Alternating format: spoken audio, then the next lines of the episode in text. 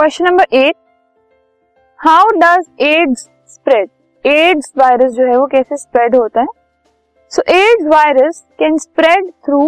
blood to blood contact अगर blood to blood contact हुआ है मतलब अगर सिरिंज किसी की यूज़ सिरिंज में अगर ब्लड रह गया किसी का इफेक्टेड पर्सन का,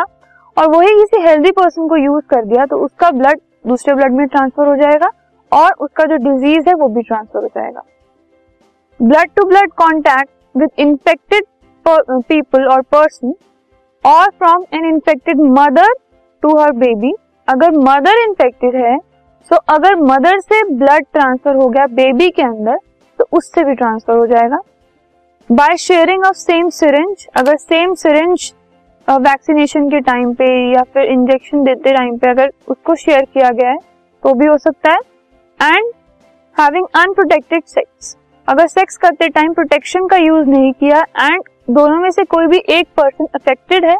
तो उससे भी वो इन्फेक्शन जो है वो पास ऑन हो सकता है